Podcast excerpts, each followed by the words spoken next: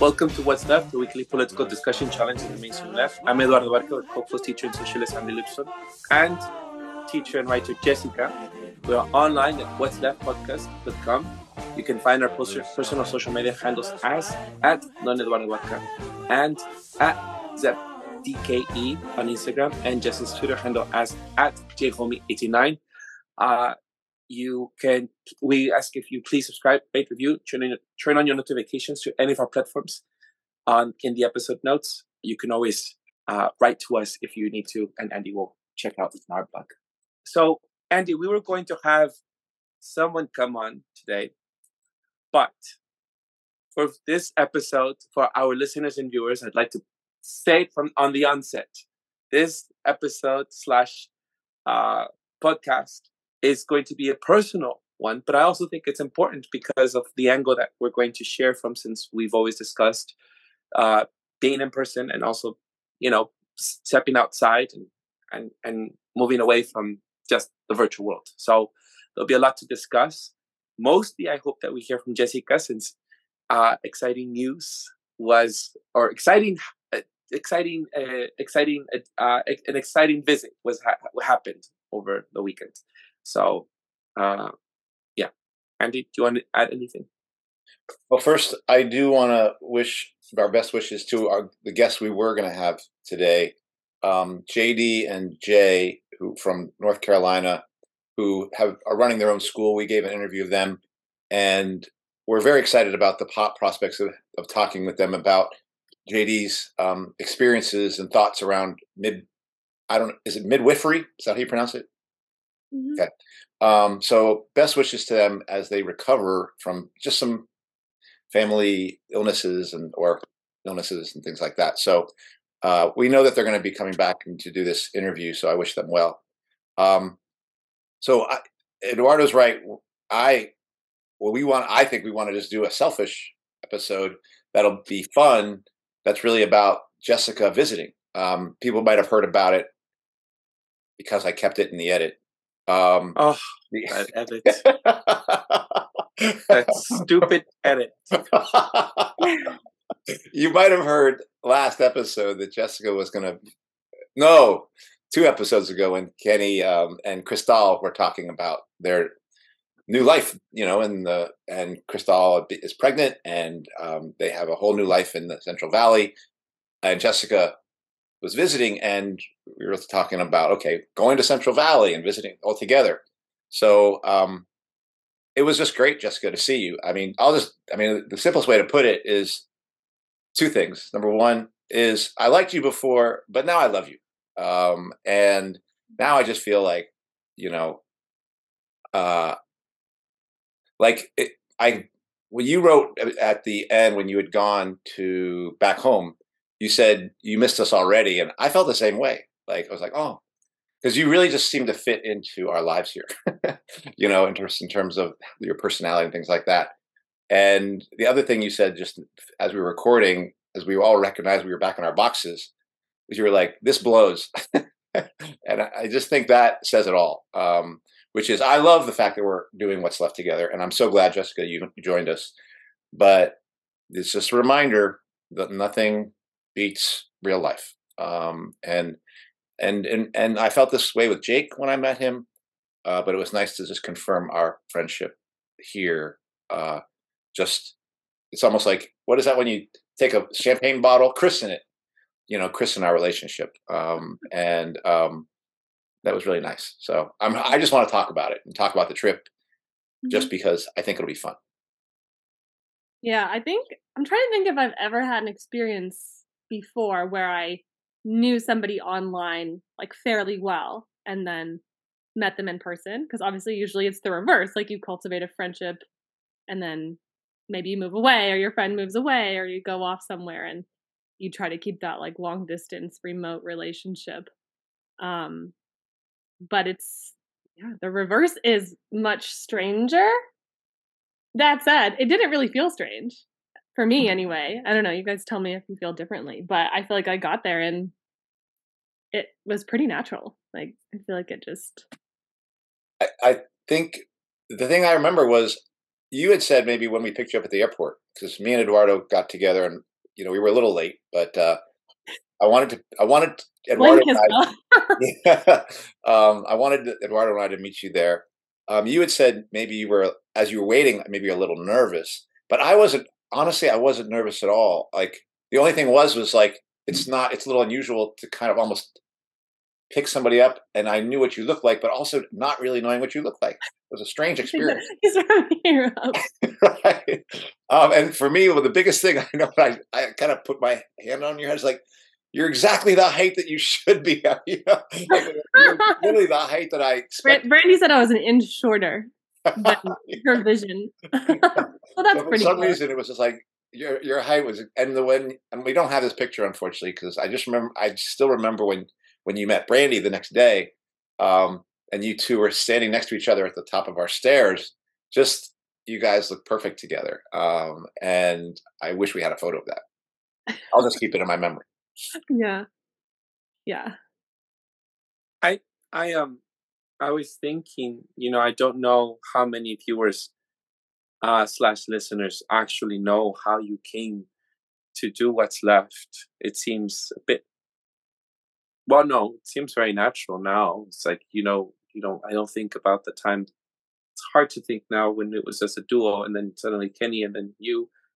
And, uh, I know it was that time when I was I was long term gone in Mexico, and and Jess was subbing, and then suddenly uh, Andy was asked, and we I told you this, Jessica, when I was we were, you were here, and Andy asked and said, "Well, what do you think about having Jess as a co-host?" And I just immediately said, "Oh yeah, yeah, that seems fine. That seems good. That seems exactly yeah, sure."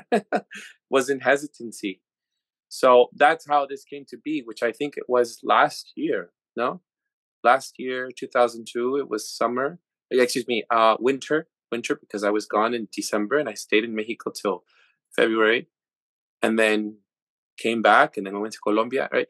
But during that time, it was like this whole co-host substitute, and then suddenly it was not, because it felt so naturally right fit for us. And And uh, and we've always discussed, this is what I think I alluded to when I said in the intro, um, which I think is the reason why we're having this discussion. We've always discussed having, being in person, right? Like when Andy had his uh, uh, his uh, students in the park, or, you know, meeting in person, or us discussing about going back to school uh, in person. I think that these sort of interactions, what we're doing even just now, should be to the bare minimum, just only necessary, right? If you need to do this. But I don't, I don't see why people don't do exactly what you just did, Jessica. You know, you came all the way here. I try to sustain my relationship with my friends and family and, and community when I visit them. Uh, and I have to travel. And so I'm used to that. But it isn't, It isn't, I think, I don't know, maybe, I, I don't know if there's a study on that or not, but I don't know how many people are doing that these days. I'm not sure. I know a lot of people are choosing to stay at home and just call each other, even text each other within the same house. You know, it's like you don't, people don't do this. So it's a very, it was very, it was very special. It was such a joy having you here. And uh, and discussing, even that's what I hope to do, discussing some of the political things and history and your visit. I hope that we can delve into, uh, if we can just go in chronological order a bit. What was it like? And um, overall, you know, just like discuss what was it like on Friday, coming immediately from the airport right into getting uh, white wine and... people and and and everyone just yelling and screaming in the living room, and with Brian's Brian, who is a socialist, with all his books, and and meeting all the people that were there. Yeah, well, and just before we start, maybe the narration, like I think what you said about maybe most people or some people don't do that. Like I think. This, this was the case before COVID, but especially the past few years, right? Like, it's just so much easier not to, like, not to go to the trouble, even if it's, like, in your town, you know, to, like, go to an in-person event or whatever. Like, I've had that experience so many times when there's something going on in some people are like, like, oh, are you going to also like stream it? Like, I can't make it in person, but like, will you please like do a Zoom link or whatever? And yeah, it's one of those things where it's like, well, it is harder, like, to organize your life. Even just, I mean, it was a long weekend. It's not like I, you know, carved out a month or something. But, and then for you guys too, like, whenever somebody comes to visit and you're hosting, like, you pretty much have to put your entire life on hold and, you know, block out like chunks of time um, and energy and all of that. Um, but it's always, it's almost always worth it. Like, it's one of those things, you know, maybe like the logistics are annoying to different degrees, but once you're there, you're like, oh, this is the best. I don't know. I feel like that about a lot of stuff. Like, I don't want to go to the gym, but then like once I go to the gym and I'm, I'm there, it's like, oh yeah, like it was worth it. You know, you don't regret it. So yes. Well, the other thing, and this is take going back to our, just having you start our, you know, on our episodes. Um, I, I think you've come to, I think you've come to see that, well, me and Eduardo, possibly Kenny, but definitely me and Eduardo can be a little intense, um, and can be very directed in terms of what we're like trying to do on these episodes. And we have our point of view, you know, um, and I have felt from the jump that you took what you, what you were doing with us very seriously, as seriously as I take it, as seriously as Eduardo takes it, as Kenny. And I have always, appre- I, I really appreciate that about you. Like, you know, you just came on with your own personality, but also taking it as seriously as we did, even though, you know, we've been doing it for years and you had just been doing it for months. Um, that really meant a lot to me. And I, and I also, when I think about this trip even happening, I just appreciate you just, you putting, you making this happen. Honestly, Jessica, the, it wouldn't have happened without you saying, I'm getting, a, I'm getting the tickets. I'm coming down. Um, I think you asked, I can't even remember if you asked or if you just I did ask. Okay, I can't. Well, I said what weekend. Okay, that's right. That's right. I guess uh, I didn't ask, but we can talk about it. Um, but that, like that, what I like about that, and I hope I would be the same, is it's a person who is always manifesting things, always not just talking about, oh, what if someday or something like that, but making things actually happen. There's a difference between people who talk about things and people who say and then do. Um, and you clearly are, and I think that's often, I find people who are the best activists, no, do I want to use that word? The best people, the people who are, I feel like most impactful in trying to change the world around them are people who say and then do um, what they say kind of things. And so it's just another part of your personality that I really respect. Am I more or less serious in person? Because I feel like we're very serious on here. Let me ask that. Let me, let me think about that. I would say, man, I would say you are about the you in person. You that that what you give off here is what you gave off in person. Like kind of a real balance of it. I tend to think of myself as kind of coming off as intense, and I would say you, because like particularly when you met Hema and Jorge, and like as as Eduardo said, we brought brought you immediately into the whirlwind of like some pretty interesting personalities. You just very much took it in stride, had a good time, and didn't like back away from some of the crazy stuff that Hema would say, um, and then would laugh at it and then engage in it, you know? And so I don't say anything crazier than the three of us. But I mean, she's just very blunt. She's just willing to be very blunt in front of people she doesn't necessarily know, um, which I love about her. But, you know, it can be challenging for people who are just, who are just meeting, you know, us. Mm-hmm. I was just asking because yeah. Eduardo kept being like, why are you laughing all the time? What would you say about that, Eduardo? Like, for me, really, I would say Jessica has, has that balance here on the show, but also I felt like in real life kind of thing. Yes. I mean, I, I didn't, I, when I say that comment, just to speak, I think I've told you, it's just sometimes I don't know what about me is funny, because I don't think of myself as a very funny person. So that's fine. But as far as Jess, Jessica's person, her, her personhood, I think it matches who she is here. Uh, I think Jessica is very adaptable to many situations. It was very chaotic from that Friday to Saturday, and then to like, you know, it was three different homes, even though she did stay right? You didn't stay in three different places. It was, it was in three different houses, three different, three different kind of environments.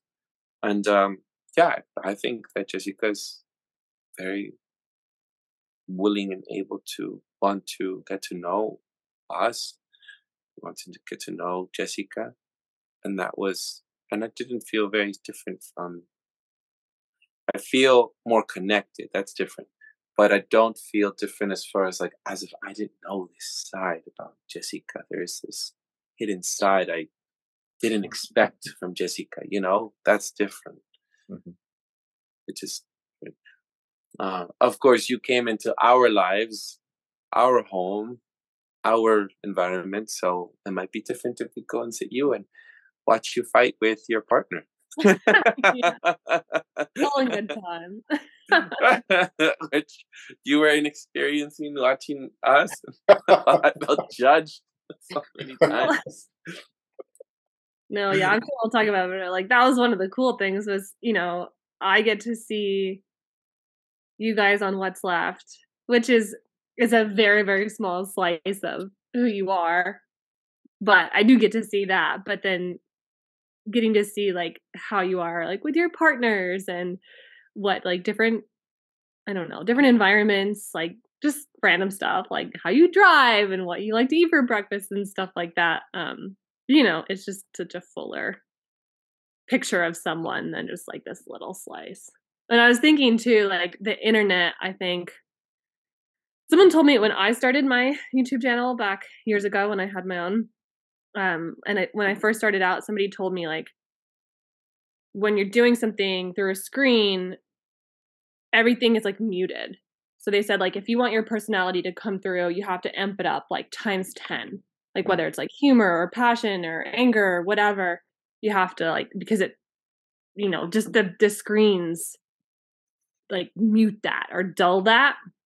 And I think that's kind of true. Um I mean, I don't necessarily try to turn it up by ten times, but I feel that's true. Like, it's just such a a different and fuller experience of someone. And then, like, both in terms of intensity and in terms of, like, scope, like, you know, seeing people in different environments. Okay, let's get into it. What was Friday like? What was your experience like? What was, is it, like, overwhelming? Did people overwhelm you? You can tell us even as this is being recorded.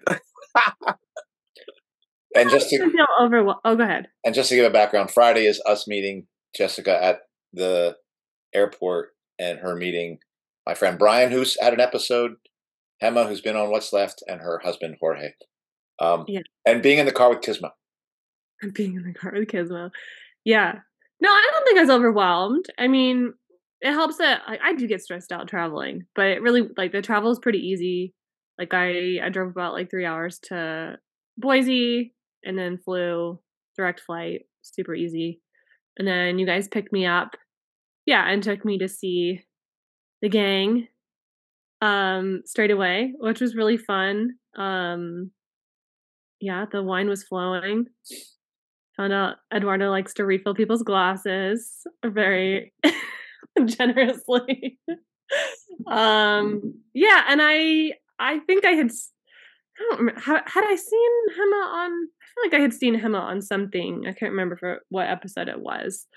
Um so and I heard Andy especially talk about Hema before, um but less so Brian and Jorge. um I had, of course, heard about Kismo.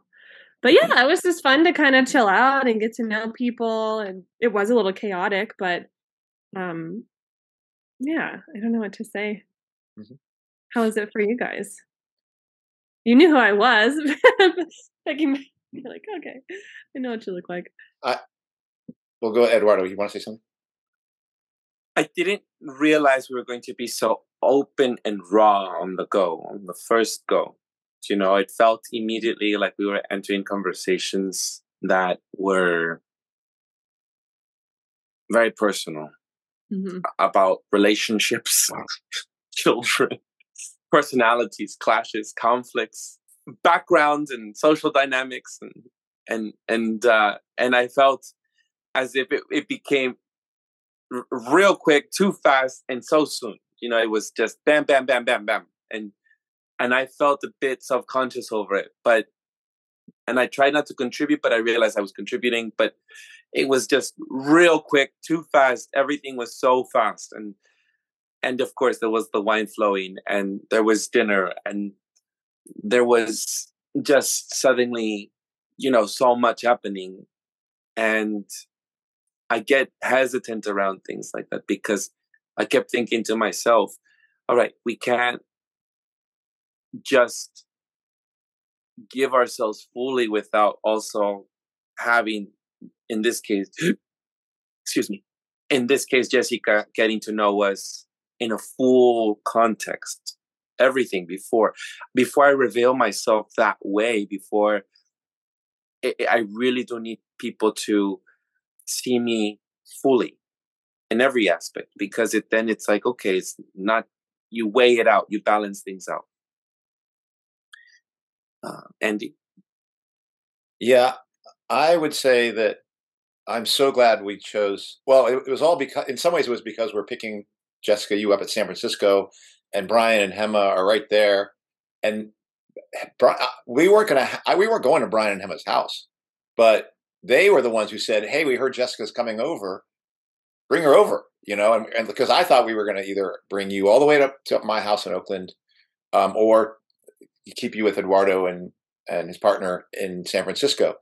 Um, but I'm really glad it worked out that way, because I feel like both Brian and, and Hema, I feel like are people who are friends, people who I love, who bring out, who really immediately bring out what is kind of my intensity, my sort of spirit. And, um, and so I, it really was sort of, I don't mean to say, this might sound the wrong way, it was kind of trial by fire, you know, like, just like put the person in there and let's see how, how they do, you know? And, and it's not intentional. I Throw me to the wolves. It was not a test, but I'm like, what the hell? This is who I am. Like, I don't like to waste time talking about trivial things, you know? I mean, sometimes you do because you don't want to talk about intense things, but most of the time, the, the people who I who are important to me in my life, I feel like I can talk a, about a lot of things that are meaningful and take risks in those conversations. And so If you, if I wanted to start off with to see, well, is Jessica going to want to take risks in conversations? Then put her in a room with Hema, you know, because then you're going to find out if this person is prepared to kind of go with anything and and share. Um, and so it really was the perfect start for me, because I was like, okay, yeah, this is kind of who I am, is right here. Um, I mean, not just because it's not like not meeting Brandy's going to show up, but Brian and Hema are really just a, I feel like a, almost a reflection of the kinds of relationships that I've built in my life, the closest relationships that are just intense ones. And so we're, this is how we are. But, and, and I guess it's what I liked. One comment that Jess said was because Andy and I picked up Jess, and then Andy took one way and I told him to take another way on the motorway. And then I said, "You don't listen to me, Andy." And then Jess said, "Oh my goodness, you both are really, you both really are this the way that you are on that on the podcast and in real life." That's one thing I forgot. I left out. Back to Kenny. Where is Kenny? You know, we we well busy, busy, busy, of course. And so we arrived at Kenny's, and and that was a different experience. It was really nice, that drive. Uh, we spoke about our intentions with what's left as a group. I think that was important. And I've I've always said, if you want to deepen your relationships, be stuck in a metal box that moves the way that a car does, and and share things. I did that with Saul for many years. But anyhow, we arrived there, and it was really nice to see Kenny. Kenny is someone that we've had. The, the, excuse me. Kenny is Kenny's our co-host on on What's Left.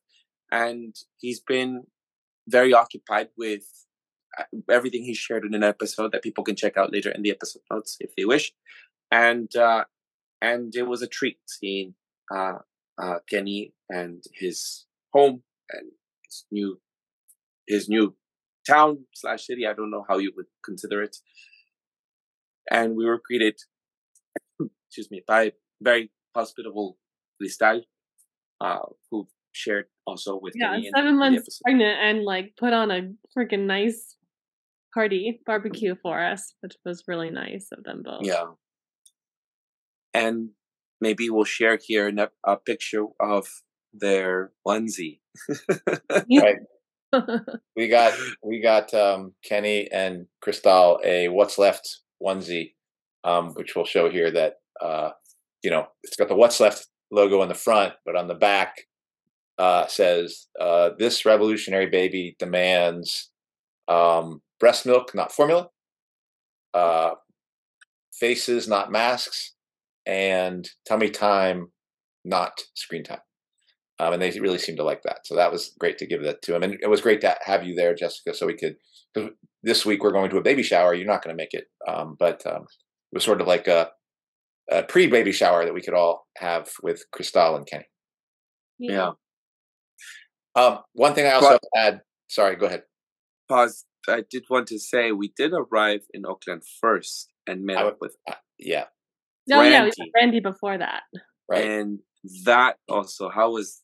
Go ahead. Well, we're doing a lot of talking, but we'll see if Jessica chimes in. Um, first off, uh, I, it was really important for me to see Jessica, or for Jessica to, to meet Brandy as well. Um, and you seemed really enthusiastic about doing that. I know you had done a reading for her. I got her a birthday. What's one of her birthday gifts was you to give her a reading. But I, I know it was more than that too. I know that, you know, you've also just talked about really respecting who she is as a person, also what she does for the cause and things like that.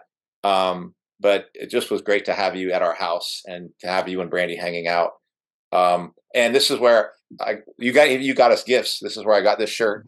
Okay, Legrand, Legrand, all right, with the Sasquatch, Bigfoot, and my favorite dinosaur, parent dinosaur.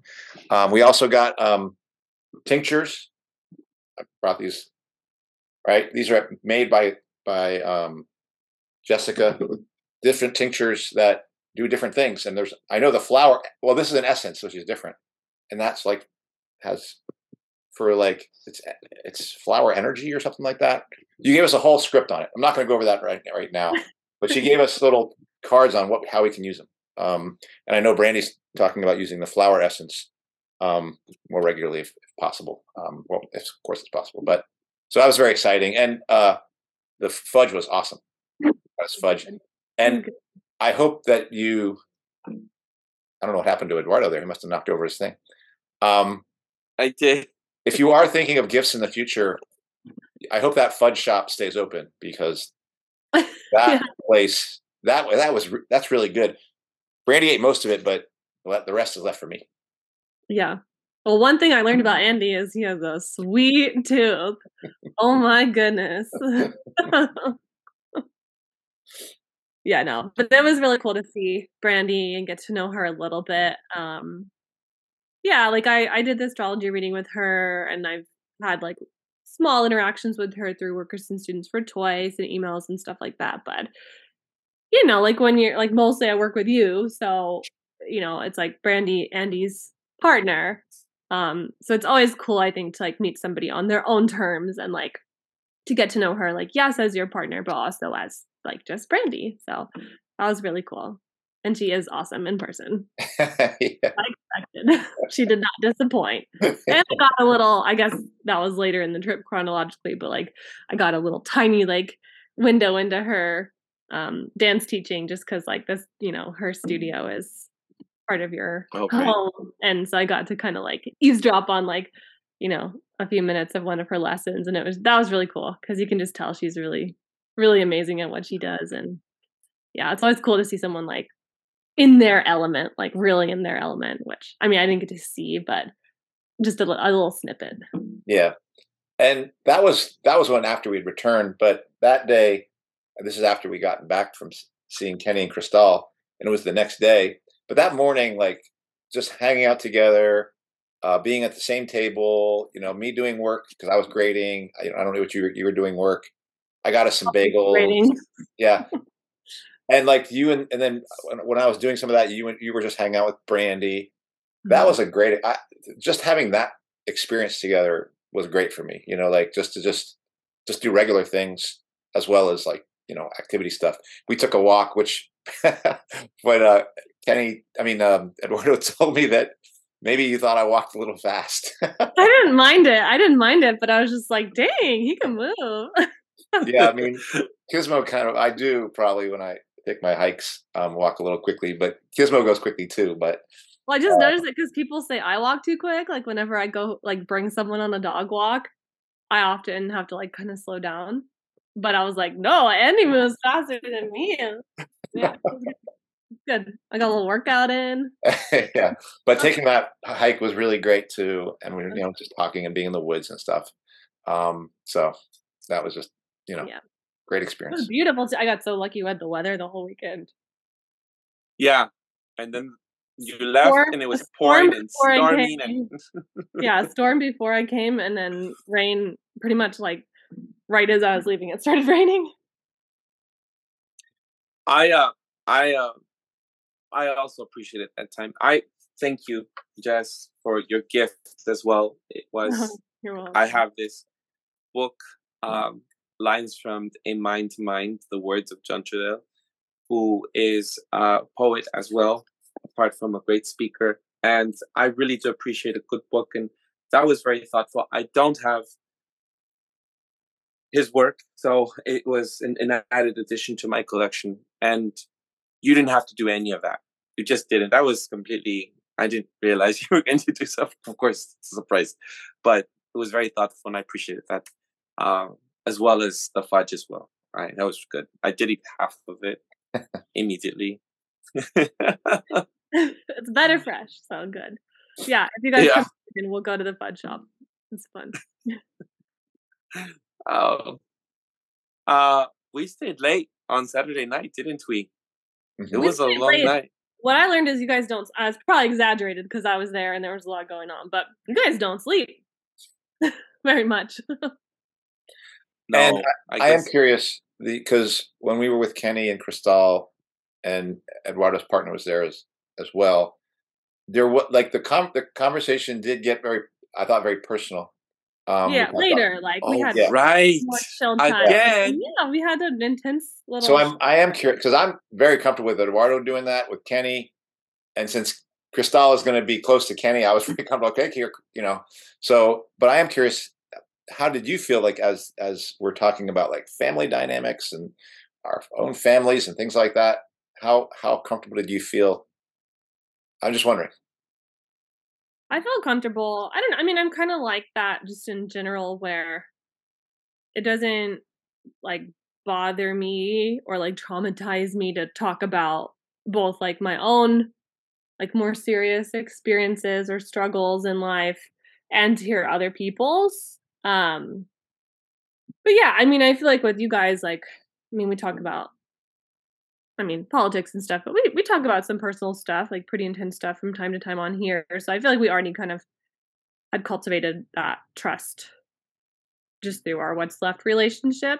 Um, but then, yeah, with everybody's, well, I guess Brandy wasn't there, but with Kenny and Eduardo's partners being there, um, I don't know. I, I obviously it depends on the other person, like, you know, when people sharing stuff, if they don't feel comfortable, but I think when you share, you know, some of the more serious experiences like we were at that time, it just creates a, like a stronger sort of, not a stronger connection. I don't know how to put it, but you, you feel like, oh man, like you, when you, when you hear like a little snippet of like something really, really hard that someone's gone through or is going through, I don't, it has a way of sort of humanizing you, humanizing them. And I don't know, I, I think I'm a pretty empathic person. So sometimes I don't say the right thing in response or whatever, but like, I do, like, I, I really feel people's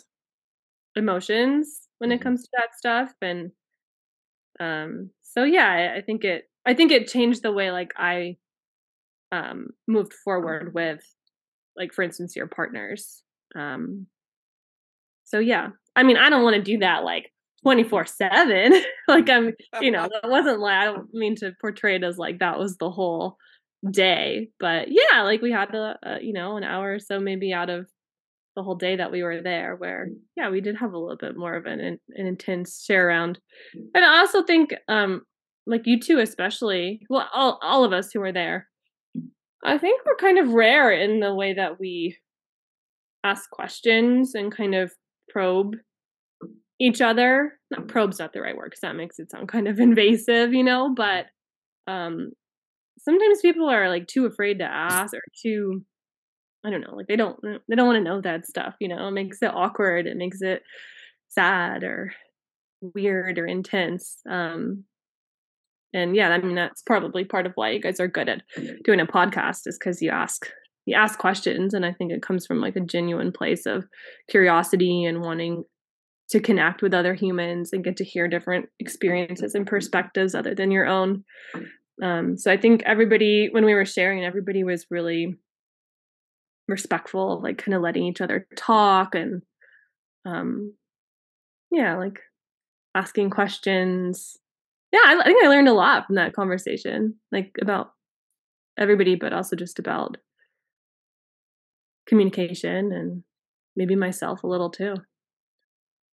Yeah, it, it also reminds me of the time on the, the drive up to Kenny and Kristal's place, where we were kind of talking about like how we run our show, but it, it was also interesting to me to note that when we talked in the car, like, you know, Jessica would speak for a while, and then Eduardo was, you know, like it wasn't like we were interrupting each other. Like, and I don't think that's, I think that's not just a function of this is how we've learned how to talk on Zoom, because you, it's not a good idea to try to inter, interrupt a person on Zoom, because it chops things up, and the, and it. But I don't actually think that's the reason. I think.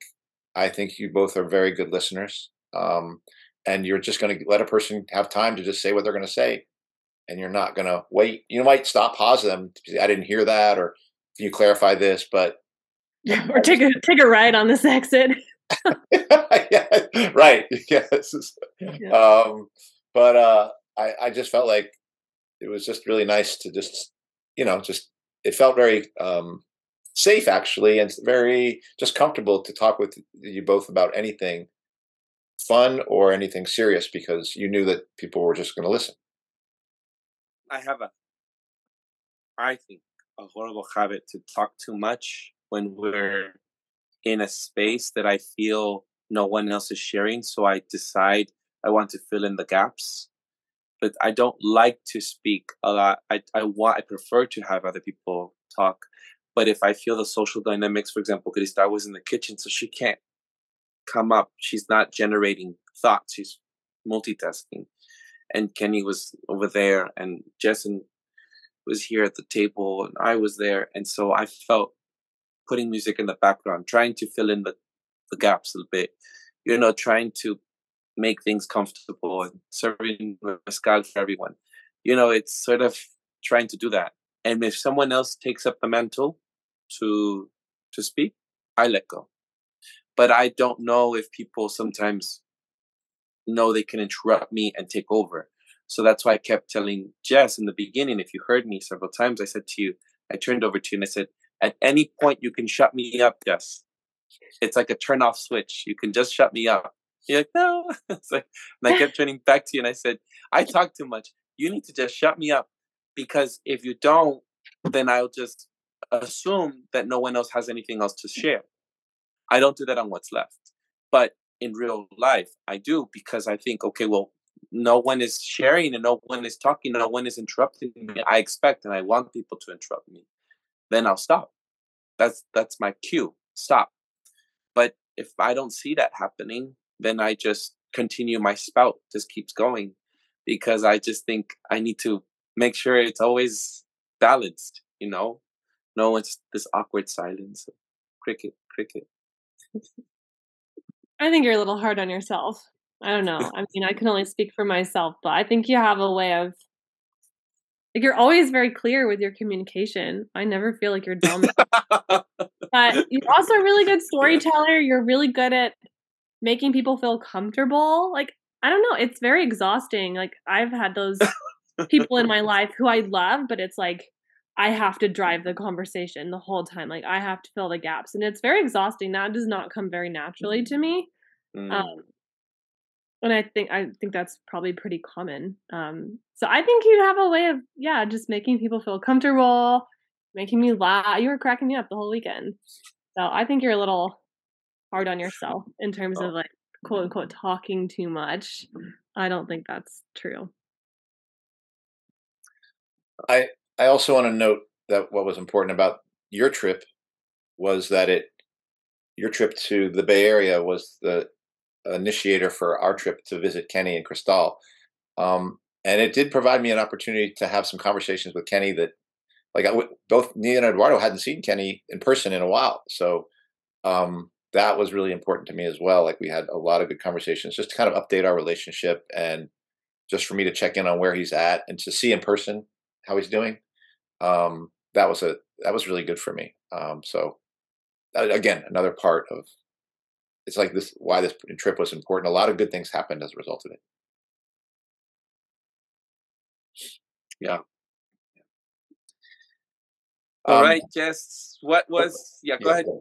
Well, I have a question. I want to know. Go ahead, Eduardo, because I was. I would like to know more, a little bit more about the San Francisco part of it. That's what I was going to ask next. Yeah. What was the smart city like? Well, or, first off, let's be clear. Let's, let's, our audience should know that for probably a thirty-six hour period of of Jessica being in San Francisco, I think Eduardo created a list of fourteen or fifteen different things to be done. Sounds like twenty at least. Okay, twenty, twenty things to be done.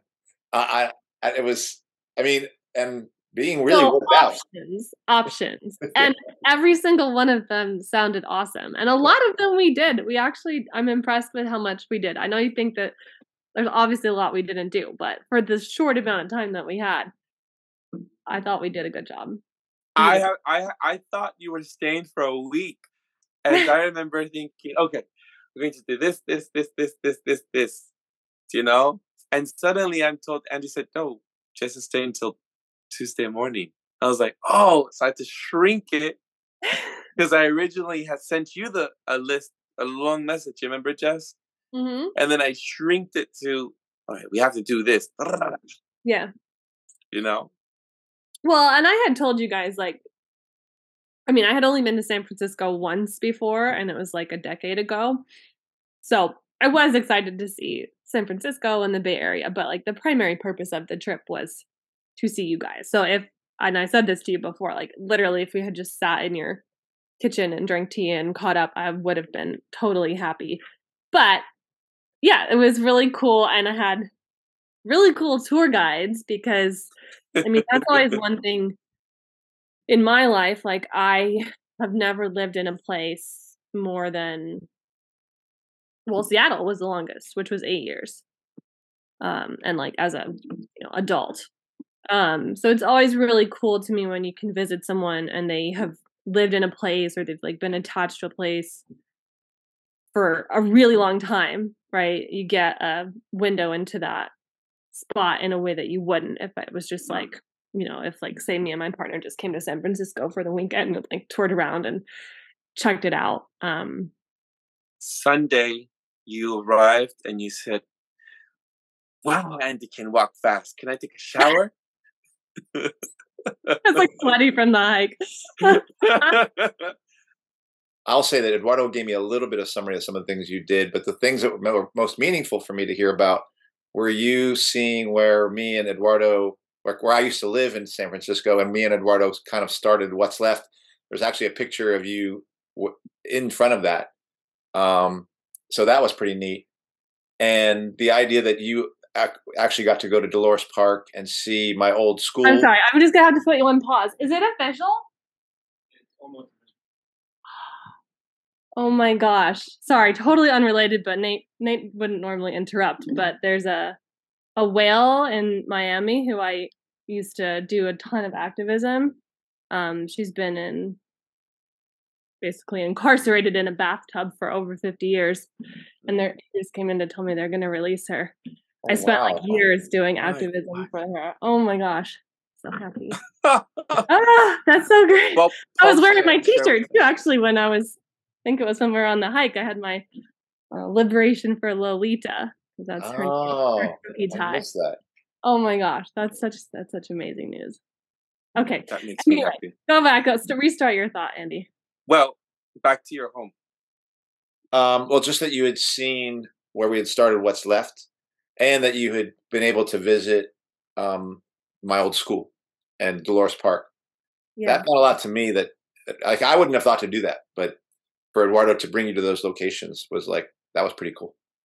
Right after that, we decided to go straight to the Piet Museum because you are an English matron, right? Yeah.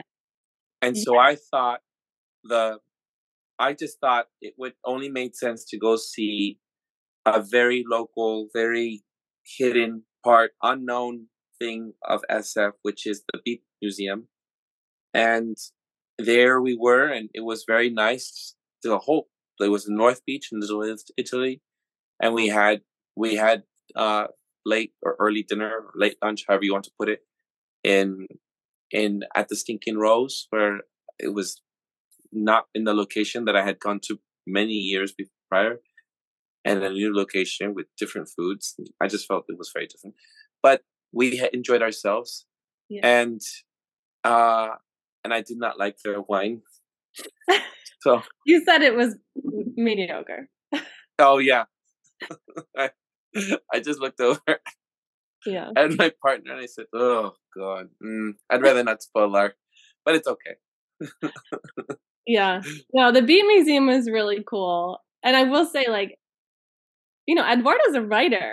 I'm a writer, too. And it, it's always fun to, like, visit places like that, like kind of literary place. And I mean, I feel like I'm very influenced by the Beat Poets in particular. Um So it was really cool to see that, but to like go with somebody who is coming from not the same place, but like, I don't know. I, I, I realized on the trip, like Eduardo and I, I think have a lot of common interests. And I mean, I kind of knew that. And you were curating the trip to what you thought I would like, but I still think like, yeah, a lot of the stuff you like, I am interested in. So that was really fun to go. Um, yeah, it's a cool little museum. Yeah. And from the museum to Stinking Rose to City Lights, very famous bookshop where, uh, which I thought was important because of Howl that was being censored, that was trying to be banned and censored, not be published. And we talked a lot about free speech. We talked about letting mm-hmm. things be shared, right? And Howl is a poem that, uh, a very long run on poem by, uh, by the beat, um, Allen Ginsberg, uh, Beat Generate, uh, Uh, a beat writer, and he got it published by that book house, uh, City Lights, and it was uh, neat seeing being able to discuss. And I showed two books that I think you should, every person should read. I think Arundhati Roy, and I won't name my competitor, um, Ocean Vuong, who is about my age and a brilliant writer, I have to say. And uh, and I have nothing horrible thing to say. So I thought I'd recommend those those two books. When it was a really great little thing that we did there and walked. And you got didn't is that where you got the Nabokov memoir, the one that I recommended? Was that at City Lights? Yes, yes, yes, yes.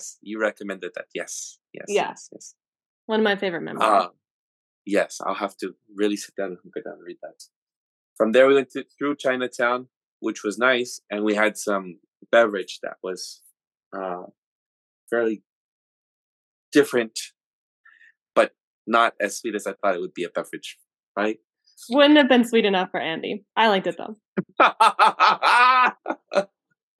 Not like that morning where he wanted lots and lots of sugar in his coffee. You mean every morning.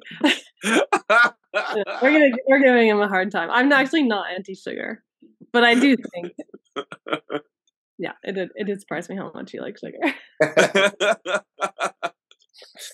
I have seen. I'm You're around so many health freaks, Auntie. I don't understand it. I know. And and brandy has definitely convinced me that it's responsible for all sorts of inflammation and stuff. But somehow it's like, oh my God! But it tastes so good. At some point, at some point, things are going to have to change. But I'm not there yet, I guess. We went from there to just down, down from Chinatown down all the way to in the midst of all these skyscrapers, and we were talking about housing. And I said to Jess, just imagine how many people could occupy these empty buildings. I remember a very long time ago, Andy and I were walking and we were discussing socialism. I'm not sure if you remember this, Andy. And you said to me, look over at those skyscrapers. And I said, yeah. And I said, and you said something along the lines, those are empty. Basically, workers, workers, something, I forget how you put it, Andy. Can you remind me? Workers, waste, something waste. Those were a waste of, I forget, I'm destroying whatever you said. That was so philosophical at that time. That probably was like influential at the time. And now I'm blanking out. It's horrible. But I looked at those city skyscrapers and thought of how many people could be housed there. And then I thought about, I think I said this on the trip at some point. I said, Fidel Castro, when he had this revolution and people were wondering, where would people live? He just looked over at the hotels and said, well, there's so many empty buildings. Why don't the people just live there? And they did. And I see S F that way. I think there's so much potential everywhere, you know, everything. You know, I'm reminded of when we sat at Dolores Park, you know, Jessica, and we looked over and I said, that is Andy's, right there. That school is where Andy lived and worked, basically, because he spent twenty years of his life dedicated there to his students, to his colleagues, to his studies. He grew there. He met people there who have become lifelong relationships. And I said to you, as we were looking in the backdrop, that's Mission High School, and you can see the city skyscrapers in the in the in the in the background. I said, you know, this is what this neighborhood represents for us. This is where a lot of people, organizers, have tried to work in their own, you know, their own way to bring about transformation to the city, to take back the city. And to Andy, it was his union. And I think if I can say this, Andy, I'm not sure how much I can express this, but I think when you've always been considerate of Black and folks of color, workers, I think when teachers sort of slighted you, the woke teachers coming in, many of them were former colleagues or teachers of mine that I know of, and try to shut you up and and put you to the side, and then suddenly decided after so many years of you being involved as a union rep, as someone that represented them, suddenly a movement of liberate liberal S F overtook Mission, where they decided to have their own elections. I remember this, and decided not to have you as one of the people that represented them after so many years of you representing Mission High School colleagues of yours, who I personally know have said wonderful things about you when they've felt protected by you, by by administration, and by um, just the, I'll say passion, the passion and the love that you have for all of the people around you. I've always said you listen to people and you really do consider people's thoughts. Uh, and suddenly here you were twenty years later, and you're told by S F U S D and even tattletale snitchers, folk, your own folk colleagues snitch on you, and you're pushed out. And that is the relationship, the horrible, abusive relationship that one has, right? Because you have this heart and connection. And I was, I just wanted Jess to see that when we were there at Dolores Park, right at the corner of Church, and I forget the cross street, that the very corner that everyone can see just the entire park from behind the playground structure, you can see Mission High School.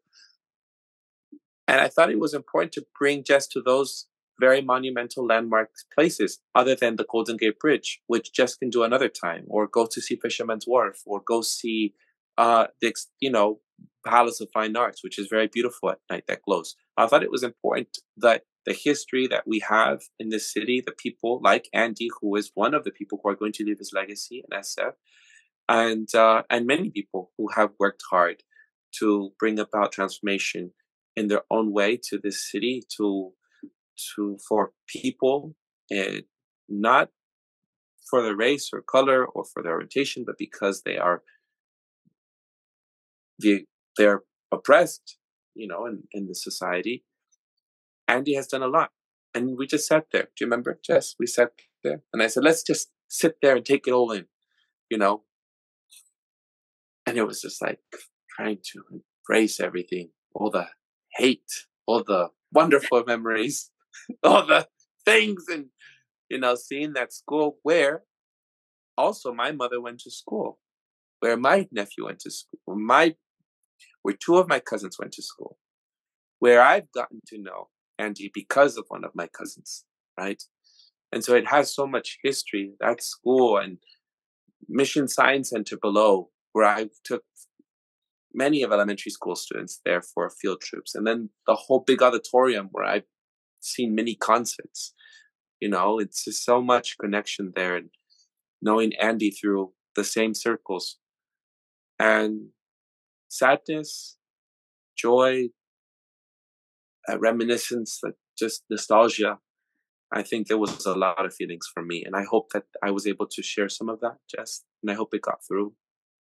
And it you did. Could see. And it's very different. Like, obviously, I'd kind of heard from you guys, you know, what you went through the past couple of years, kind of being turned on and pushed out and demonized and all this kind of thing in the communities that you'd been working in for so long and fighting for for so long. And not that I didn't like take that in before, but I think it's really different when you're like actually sitting looking at the place, um and then like Eduardo getting to see your school and hearing like some of the stories that you shared. um it it's just totally different. Like it's just totally different when you're there in person and it's like, this is the place. Um, so yeah, I would say it did. It did get through. Andy? Yeah, that, and when, when Eduardo had shared, let me, let me, let me get Kismo out of my, this brain is ready. Hold on. It was Chinatown. And then after Chinatown, we saw those city skyscrapers and the following um, day. Go ahead, Andy. When, when Eduardo shared, uh, I think it was last night, about how you had made that visit. Um, first off, Eduardo, I'm very much struck that you, I I think as a as a tour guide, if you will, you do a great job thinking about. I wouldn't have thought to to to bring a person to Mission, even though I'd had some of those experiences. If it had been me touring Jessica, I would have never thought to do that, to bring a person to Mission and a place, even though it's so had been so important in my life. I just would have been like, let's go to someplace else, like Golden Gate, essentially Golden, Golden Gate. Really? I wouldn't. That, that's, I said twenty years of your life, and you don't think it's important? I, I just wouldn't think that way. I mean, not that I think that's important. I just wouldn't think to bring a person there as if it's like, okay, it's already that's already passed, you know. Um, but it was. It, I'm really glad you got to see that, Jessica. And it, and in fact, in, in Eduardo Brazing it, it, it allowed me to remember about the time. Um, And I, w- I will say a few things. First off, the the the notion that, that as a building rep that me and Greg got got unelected, that was I was always ha- fine with that. That to me was never a betrayal. In fact, that was a confirmation of the process of people should have the leadership that they want in in terms of the union. And I was so I'm I was fine with that. But I will say, and I think Eduardo, you raised that question of representing people of color and women. And most of the people who I had to do the most work to do were not, quote, teachers, but paraprofessionals. Um, and that group was not just dismiss- dismissed by administrators, they're often dismissed by many teachers. And so the fact that I represented those folks I, was either a p- source of annoyance by, by some teachers, or it was irrelevant to them. And yet, like you said, that wokeness that started to emerge was would not acknowledge that this is our this is our most this is our most um, exploited group, which is Black and women in our own workforce, which are paraprofessionals, and they couldn't see it, with despite their wokeness. Um, but there was a sense of betrayal that came as a result of all the COVID stuff, and and like you said, the circuits in the park, and how people the the snitch thing that came as a result of that, and that started a whole cycle of getting me out um, of there. Um, but yeah, I mean, I think it is important. I, I just kind of have moved on, but the fact that that story reminded me and, and pulled at my emotions um, means there's still stuff I'm tied to there. There's still memories that were kind of like cut so severely that in many ways, um, I think there's still a part of me that needs to kind of return to that. Um, so maybe, Eduardo, I, I feel like maybe you have to, you and I have to go back there, and I have to get the same tour you gave Jessica. You should, yeah, you should get the Eduardo tour. It's it's a ten out of ten. I was gonna say too, though, I think like the whole trip, even, and it's probably so much more intense for you guys, I'm sure, but even from an outsider's perspective, like coming to this this whole place, there is like a sort of weird mixture of like bittersweetness. You know, just in, in terms of what's happened. I mean, yes, of course, like the past few years with COVID, um, but also just, you know, the longer history, right, of like all of the kind of victories and like the various different cultures and all of these like amazing positive, you know, the Beat Poets and like all of that history like shining through. But then there's also like juxtaposed right there the the dystopian stuff, you know, and and we saw hints of that like everywhere you looked. Um, talk about the driverless driverless car that we saw and where we saw it in a minute, but yeah, I mean like just just little things like Eduardo being told on the bus like that he was bre- I don't know breathing too much, or there was a woman in a because mask. I- Who said like you're talking to? I don't even know what she said, but it, it was just obviously there's greater injustices than being, you know, told off on the bus, but just these little moments, and then you know some of the stories that you guys shared of like, I mean, I guess that's just human life in general is is with uh, happiness and celebration. You know, there's always the flip side of like loss and grief and tragedy, but. You know, it's cool to see it like through through people rather than just like a, a brochure about the Bay. I I believe, Jess, that this visit of yours is very crucial to what's left. This is very, this area is a very special place. You have billionaires living up north, up Golden Gate, past Golden Gate Bridge. And you have East Bay, Berkeley, the birthplace of the freedom speech movement, Oakland, for the once radical Black Panther movement that suddenly has become whitewashed, not like white privilege whitewashed. I'm talking about whitewashed in the sense of like pretend Black Panther people who are today telling you to uh, put away your guns when that was never the case for the Black Panthers. And they were trying, they were following police cars. You know, to suddenly going to seeing the workers, all the workers and the farmers that work, that are part of the labor movement and labor history, which is the reason why Cesar Chavez is known for the Great Strike, the Grape Strike in San Jose, to Silicon Valley, the monster of tech, the industry, to San Francisco with its driver- driverless cars, and to its hippie culture, which we went to Haight-Ashbury. This whole Bay Area is changing. And San Francisco was San Francisco was the first city to enact, to begin the, the COVID lockdowns in the entire country of the U S A, which is a big freaking country. This is the hotbed right here of so many things.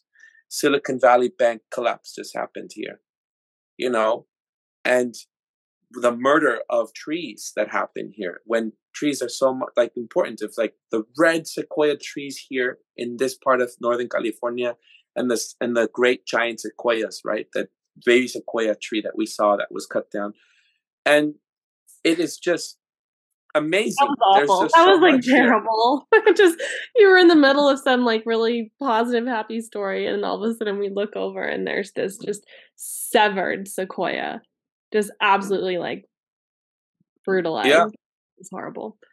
Yeah, and I and talk about the green movement or whatever, but you know what I mean. So it's like so so talking about Andy. To me, if I was to give a history lesson, I'd discuss the labor movement, and I would refer to Mission High School as Andy being, I say it this way, as Andy being one of the most prominent former candidates of uh, U E S F, United Educators of San Francisco, uh, union leader, uh, who really looked out for his colleagues as a socialist and was. What we can learn from that lesson is what workers do to other workers when they snitch, when they snitch and tell on other workers, when they decide to turn against themselves, and when teachers suddenly become the police state, when they decide to do the surveillance for the government, when the teacher, the nice little teacher with the desk and the apple is no longer that, but becomes its very own enemy and works against their own cause. And as much as all these socialist teachers, two of them that I know, four of them that I know very well in the teachers union, want to proclaim and pretend that they're all about workers and everything, they have suddenly become tools and and and instruments of the state. And they are in bed now with all of the things that we have discussed on many, many episodes here on What's Left about unions, with their ties to their monies and politicians, to all of the fourth industrial revolution. They have no idea that they're being participant of moving forward with tech. And that's why I thought these things were important. And maybe we can transition from there, from like the, the, the, from the Hayden Ashbury, which I thought was important, which you got a bumper sticker and you asked me, which one do you think is best? You asked for a bumper sticker. And I said to you, that one. The one in the sixties, because that is a tradition of the left that I was a part of. The tradition of questioning Big Brother, questioning Big Pharma, and being a promoter of of of of, of the of freedom of, of of freedom of speech. That is the sixties that I am hoping that we are a part of, which everyone now has turned to. Let's just give every everything up to Big Brother, right? Big. The, the man, the government, this is right. And then we move into the Mission District, which is the hub of so much change. And Andy in the heart and the mission, living there on twenty-first and Shotwell, in front of that park where some of the tech people came in to overtake, that very same park Andy lived across from. And they decided they wanted to do things differently, and where these kids from the block decided to push back and say, no, this is our neighborhood. And they won that. They won that small victory, right? Andy, you know about that. And Andy living and seeing it all from that point of view, from that window that I showed you where he lived with his cats and writing letters to prisoners, the black prisoner uh, exchange that you had, Andy, that you told me about. And I saw his pictures, and living with roommates, and just living amongst fruit trees, because those were fruit trees that you were, I don't think you knew, Andy. And I'd always go up on Sundays, up past the jasmine vine and smelling it and going up and doing an episode with Andy that people can look at the episode that I always cringe about. But that couch that Andy was there, and we had our little setup with the lamps and everything. It was such a, oh, it was such a setup. And Jess, I said, Jess, that's where What's Left was born, right there. And we took a picture right there. And then yeah, we'll, cell- we'll put in a picture. That was so cool. That was one of my favorite moments, was getting to see like the origin. And Andy, you had kind of talked a little bit from more of like a personal angle about living there the day previous, I think, when we were on the hike. Um, so that was really cool. And then not, so we took that picture, which we'll put in. And then not sixty seconds later, I shit you not, I couldn't have written it better myself. A self-driving car with no one in it drives by. And they had warned, you guys had warned me, and Kristal in the previous episode had mentioned, like, you might see one. And so all weekend I was kind of like, and we did see a couple, but like with people in them, like driving in them. And that was the first one I saw right outside your old apartment where What's Left began. And I felt like that was just such a moment of like, oh, these two visions, you know, just colliding. Kind of sent chills down my spine, honestly. Yeah. Yeah. Yeah. Like, yeah. Definitely an invasion, right? Like you, you feel the press of the Fourth Industrial Revolution deeper and deeper into our lives, push and pushing us, pushing some of us out of the city. Um, and this other force is starting to come in. Um, and it's happening on every front. And you took a picture at the airport that when you arrived in, was that the picture of the coffee machine? Oh my God. Yeah. There was a whole cafe just run by a, a robot. Right. And was that in the port, that Portland airport? No, that was S F O. So, I mean, this is it, right? It's just, it's just more and more on different fronts, this stuff is penetrating and coming in. Um, cause before with those cars, they were always people in them. And now increasingly they're starting to like take people out of them and let the cars kind of run around. Um, and even seeing like all the smart screens and like smart pay everywhere we went, like restaurants and stuff like that, like self scan this and that, except for at the Beat Museum, right, Eduardo? Uh-huh. They have like the old school, like nineties cashier. Ca- yeah, cashier machine.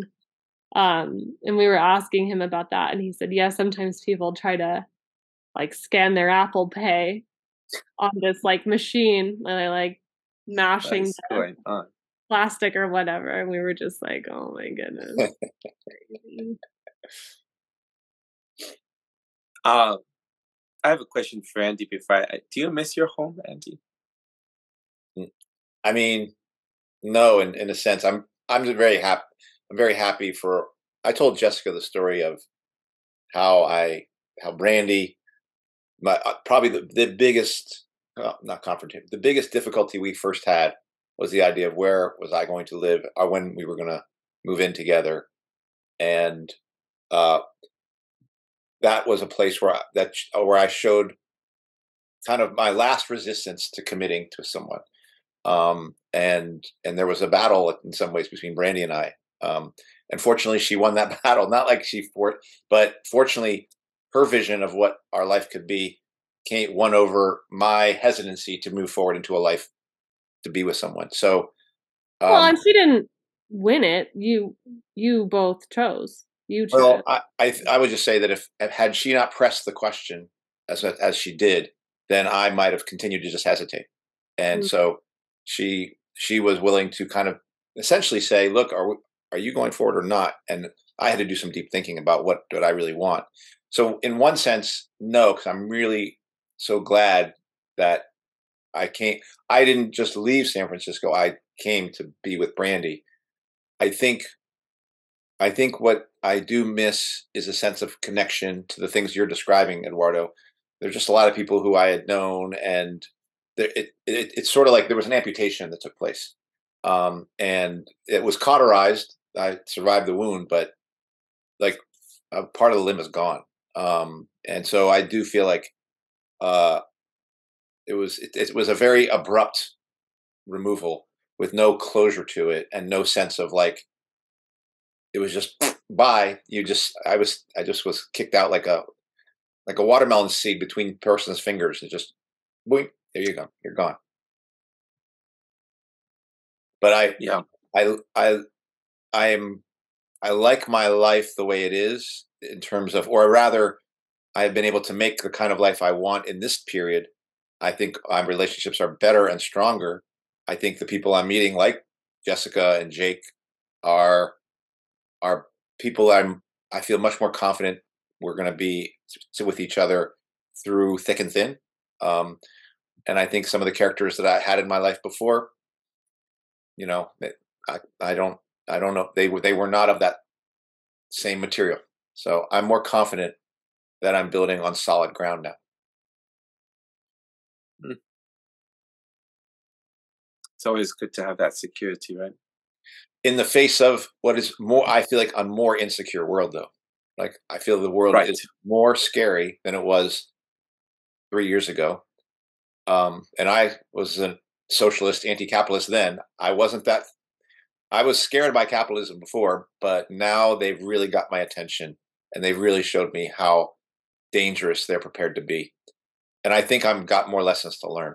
You know, uh, Jessica saw me and Brandy with matching geoengineering stickers, you know, anti-geoengineering stickers. Um, you know, and now I'm going to be, we're going to be talking to people about midwifery and the reproductive system in this country, which I, you know, I'm just going to continue to learn more and more about how awful, how deeply broken, corrupted, unusable in terms of for humanity, the, the institutions that we live in are. And I, I keep being surprised at how unworkable they are. Even though my thoughts, my theory is, well, these are unworkable because capitalism. But it's getting deeper into my bones now, that awareness. Well, I, I, I even though I tease you about you leaving N S F, I appreciate you sharing that, and I hope you keep enjoying where you are. You know, it is. It, it certainly when it when I visited you with your partner and Jessica, when we mm-hmm. that was actually pleasant. Normally coming to San Francisco, I don't like coming back to San Francisco. Like, I don't like it. Visiting Brian and Hema, that's fine. But because Jessica was seeing you and seeing your partner and seeing your place, then I felt very good about it, you know, mm. like because there was a purpose. And I feel like this, the, what you did with Jessica to kind of take her through what we have been through even has, gives it more meaning for me. Um, I would have liked to have been on that tour, to be honest. It would have been wonderful. Would have been wonderful. And I'm glad you got to see my workspace, Jessica. Me too. That the the, the elementary school that I that I put all my efforts and energy in, and the people I keep running into in the mission. Yeah. Yeah, it's like, I mean, just talking about like decision making in terms of like when to keep fighting, when to stay, whether it's like literally, physically, or just in terms of energy and labor and organizing and all that. Like, there's just so much that goes into it. And I mean, like I said, I have never been in one physical location for all that long. And I mean, Seattle was the longest one, but Seattle honestly was probably the one that I felt like least attached to. Um, so it's like, I don't know. Like, I can't imagine a world where Eduardo's not like walking around the mission. I mean, I know you go, you go, you go home to Mexico and you go wherever, but like you come yeah. back. Yeah. And then, like, oh man. But maybe like people would have said the same thing about Andy, you know, at his school and with that fight five, ten years ago. And now here you are. And it's just, yeah, just like thinking about all the decisions we've all made in our life, like personal, political, whatever. And I, I, I remember how you put it in the car, Andy, like you were describing like that struggle of like, you know, with Brandy of like, no, like this is, you know, yeah, maybe I'll leave, but like in ten years or something, or like when I retire. And, and then you said like, in the end, like once you actually did it, you said it was like the, like, how did you put it? You said the, like once you had kind of like built the door, then you just walked through, mm-hmm. you know? And so like maybe now, yeah, it, it, now you're not that it's easy, but I, I don't know. I think that kind of describes a lot of decisions I've made in my life. And like, even, even leaving Seattle, which like, I wasn't really that attached to that place. It was never really like home to me, but like, I still like I, there's all my different homes. Like I, I miss them all, or like I miss elements of them in different ways. But I don't know. I don't really regret even the ones that were more like severing, like like my Muay Thai community, like that. I don't know. It sounds silly maybe from the outside, but like that was one where like even when I before COVID, when I would think like at some point, like I'm going to leave Seattle, but like, oh, I just like can't imagine my life without like these people in this precise place. And like this right here, like I couldn't imagine severing that. And then all the bullshit like did it for me. And yeah, I'm happy with where I am now. Not that it's like forever, but yeah, I don't know. It was like, it was so horrible at the time. And yes, I still really, really miss it. And it's bittersweet, but also like once the door was built, I just walked through it and here I am and I'm okay. And there's an, a new version of the struggle, but I don't know. It's hard. Life is very complicated, isn't it? Uh, no, but I, I mean, I do think it's just part of taking action. And, and whenever something um, difficult happens, is to put yourself into a place of like, okay, what do, what do I need to do for myself right now? You know, and like I said, I I think that's the kind of person you are, is a person who takes action. Um, and I don't I don't think I don't look back that much, but I do think there's a value to doing that. So it's kind of looking back and listening to you, Jessica. I think you have more of a sense of, hey, I, there was some things that I lost, um, but those those moves were probably still necessary. Yeah. What's the verdict on those tacos that Kenny's had recommended? So good. Yeah, here, like here, here's all the things that I like love and lo- I mean, besides like obviously friends and family and and good times and stuff. Like, I love tacos and Mexican food. Yeah. Yeah, and I got Kenny's rack and I got Christelle's rack. They were both bomb, but I'm gonna say Kenny's rack was like ten. Ah! yeah, yeah, and I wouldn't have probably ordered that otherwise. I, anyway, tacos, Italian. Italian's actually my probably my second favorite, which we also did Italian food. Uh, books, talking about poetry, talking about literature. We went to the we went, to- went to the anarchist bookstore. We didn't talk about that. That was awesome. We went to City Lights. I came back with a rucksack full of books. And I didn't come home with a typewriter, but I have a feeling that a typewriter is going to come into my life in the very near future. I'm going to manifest that. And that's what Eduardo's doing. We're just going to get more and more Luddite, more and more Luddite every year.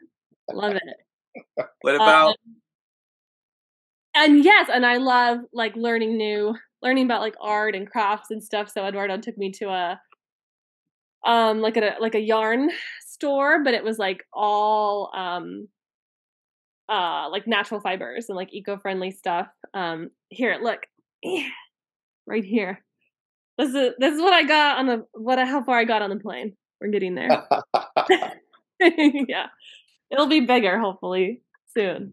Um, so yeah, learning to knit, learning to make stuff, create stuff. Um, I don't know. Took home some kefir grains. What's that? The kefir grains. Oh my gosh. Yes. Kefir. Yeah. We, I feel like we geeked out over, you know, um, just like diet stuff. And Eduardo sent me home with kefir grains, which I love. I'm so excited. Um, And I feel like they're a good metaphor, too. Like this thing that just keeps growing and keeps growing if you keep kind of tending to it. And it like helps you physically. But then you also, it's like yours grew and then you can like share it with other people. And it keeps growing and it keeps growing. And now I feel like I can never let the kefir grains die or else like the energy from this trip will, you know, will be somehow muted. So, yeah, I'm super excited about that. Anyway, it was just like all my favorite thing. Oh, I'm like about to up- like composting because of you. All the good stuff. And, and you I made a former politician of S F on the bus. That's true. Yes, that was exciting. We met so many just interesting characters. Like, I kept thinking about Mia and her her witches at the um. She's a like, sculptrist in S F, yeah. Artists and yeah, you just. You know, when you travel, I feel like you just accumulate all these like people's like little stories and little gems that they share with you. And I don't know, it becomes a part of you. Right. And then not that I mean, that happens in everyday life. But when you travel, I feel like it's really concentrated. And in a place like like San Francisco, where there's just so much history and the energy is like so concentrated, it just feels more somehow. And I do, like, obviously the the biggest takeaway from this trip was I just feel closer to you guys and more connected, and like we kind of, I don't know, like tended to our our friendship in a positive way, um, which was my primary purpose for coming. So success on that front. But a secondary thing, like I feel really recharged artistically, like in my writing and hmm. music and crafts and gardening and like all of those hobbies or whatever you want to call them. Um, I feel very rejuvenated in that way. And I feel like that's, I don't know that. Yeah, that's, that's down to like the people you meet, the energy of the place, maybe just like getting out of your, your usual digs and, and yeah. And you read an excerpt of mine. Thank you. Yes. I didn't know if I was allowed to talk about that or not, but I do want to read the rest of your chapter. So I'm awaiting your, the rest. I'm very self-conscious and insecure about my own things. But well, if you send me the rest of your chapter, I'll send you some of my poetry. How about that? Oh, collateral. It's like, oh, why do you do that? Andy does it a lot. That's what I'm trying to. No, no pressure. But that was really cool. Yeah, Eduardo and I stayed up really late the last night I was there. Really late. We got like two hours sleep. um, and yeah, he shared with me an excerpt from his book that he's writing, and we just yeah straight up talking about writing and life and art and all that good stuff, which really got me inspired. Well, I don't have anything else to add. I think the only thing is to figure out how we can make this happen on a regular basis, um, mm-hmm. and maybe there'll, there'll be. I think if If there's a trip to Oregon, I do feel, Eduardo, it's got to be at least both you and I going. Mm-hmm. um, but I want your partners to come too, because I loved every, I mean, not that everybody has to have a partner, of course, but you all have such cool partners, like all three of you. Maybe we can work that out. I would, then that sounds more like a drive than a, but that would be fun, actually. That might be pretty fun. You guys need to get like a hippie, like V W bus rented out. If you're we'll, going, we'll see. We'll see. Sun, but for sure, Jessica, I hope, I, I hope we can have you come down, and, you know, relatively soon. You know, not several years later.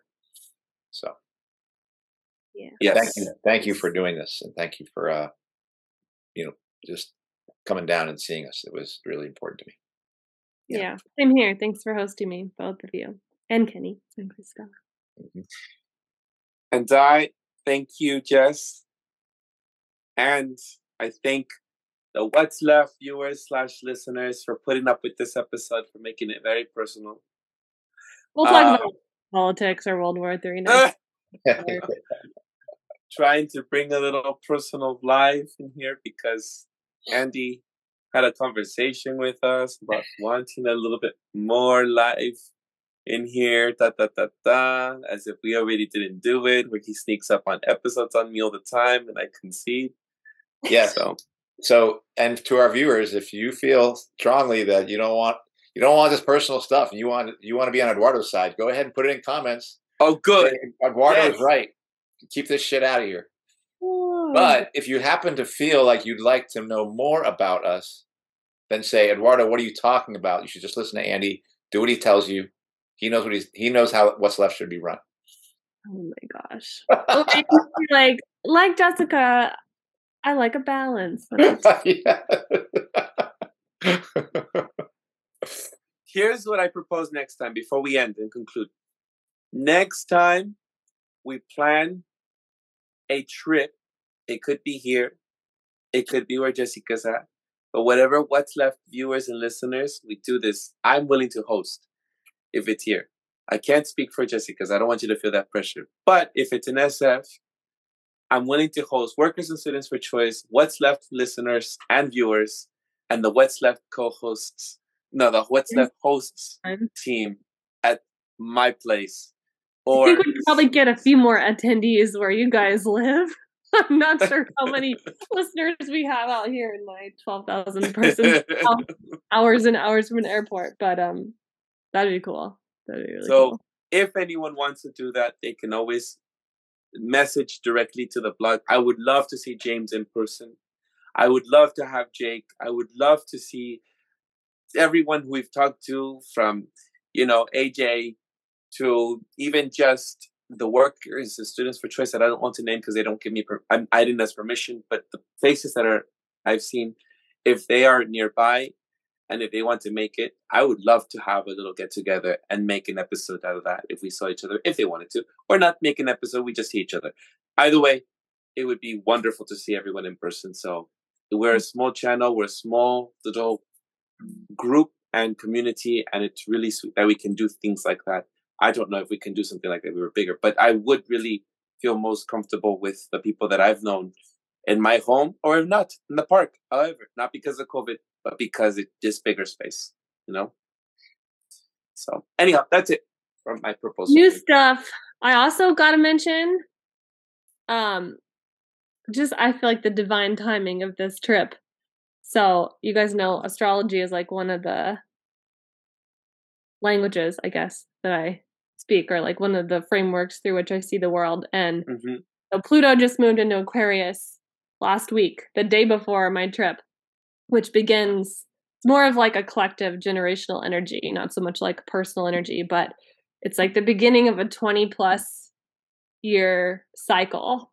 Um, and Aquarius is, you know, it's revolution and it's change and it's hippies and weirdos, and um, Pluto is power and pain and transformation, like metamorphosis. So I feel like the next couple of decades, like, yeah, it's like this new era. And I just think there's so much potential for us, like as individuals and as a collective. And it just felt like, like the freaking perfect timing that like, Aquarius season just started, like spring's on the way, sort of. It's still snowing here, but um, and we're just like entering this new, yeah, new era. So I think like for me, I'm definitely going to remember this trip.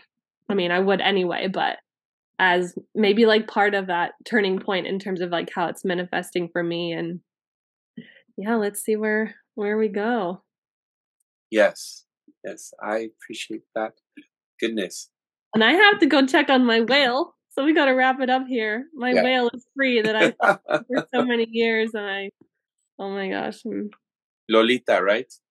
Yeah, well, her, her real name's Tokitai. That's like the name that the Lumi indigenous people in the Pacific Northwest, where she's where she was born, um, gave to her. And yeah, I spent so many hours um, having people sign petitions and organizing for her and trying to Trying to free this poor whale that's been in prison for half a century. And um, I can't believe, yeah, I don't know the details yet, but I can't believe she's going to be released. I thought it oh maybe wouldn't goodness. happen while I'm alive, or while she's alive, I mean. Oh, my. Well, thank you for sharing that with us. I love orcas, and I love whales. And yeah, and just a question: do you want to include that stuff that happened with the whale that came in? Because I would. And if you want, I almost, I almost burst into tears, you guys. I held it together. Okay. I, think, mm. I knew, like, Nate never interrupts me when I'm filming, and he just like shoved the phone in my in my face, so I knew it was like something. And I was like, oh my god. That's amazing. Yeah. You can leave it in if you want, or if it. If yeah, it, if it, I think I, I think I'd like to. Um, I do want to just mention, because I, I feel like I need to say this. Just because it became present as Eduardo, as you were not noting all the people who've been around What's Left. I just want to say that I, I still look look forward to when we can reconnect with Allison. Um, and that has been a loss. And so I don't want to just say forward, forward, forward. Sometimes relationships are broken, but that would be one I would hope that can be recon- re- reconnected. But we'll see. That's tough, Auntie. But I feel like that's oh. that's what I'm thinking, and I I, I want to say it. All right. You never know. Nothing's yeah. impossible. Just want to say that that would be an intention. I we don't I don't have control of those things, but that's an intention. All right. Well, let's let's see what we can do. Okay. All right. All right. Let's do this. Well, that does it for this week's episode. What's Left is a weekly political podcast slash channel challenging the mainstream left to post information about our topics and our guests on the episode notes where we found this episode or on our blog at what's left podcast dot com. You can find past episodes to this podcast slash channel there and connect with us. I remind folks, if you like anything you have heard here, please subscribe, rate, review, turn on your notifications to any of our platforms on podcast, on on Spotify, iTunes, Podcast, Stitcher, Google Play, BitChute, Odyssey, YouTube, Rumble, or Telegram. And you can find our blog and any of those links in the episode notes wherever you found this episode. If you would like to give us feedback about something you heard or suggest something for us to cover, contact us through our blog. You can always contact us about what I proposed on our blog, and Andy will answer. Uh, and I appreciate everyone listening. I'm Eduardo Barca with co-host Jessica and Andy Lipson. And you can find our social media handles as at Don Eduardo Barca and at ZepTKE on Instagram and at J Homie eighty-nine on Twitter for Jessica's Twitter. Thank you all very much. See you all next time. Ciao.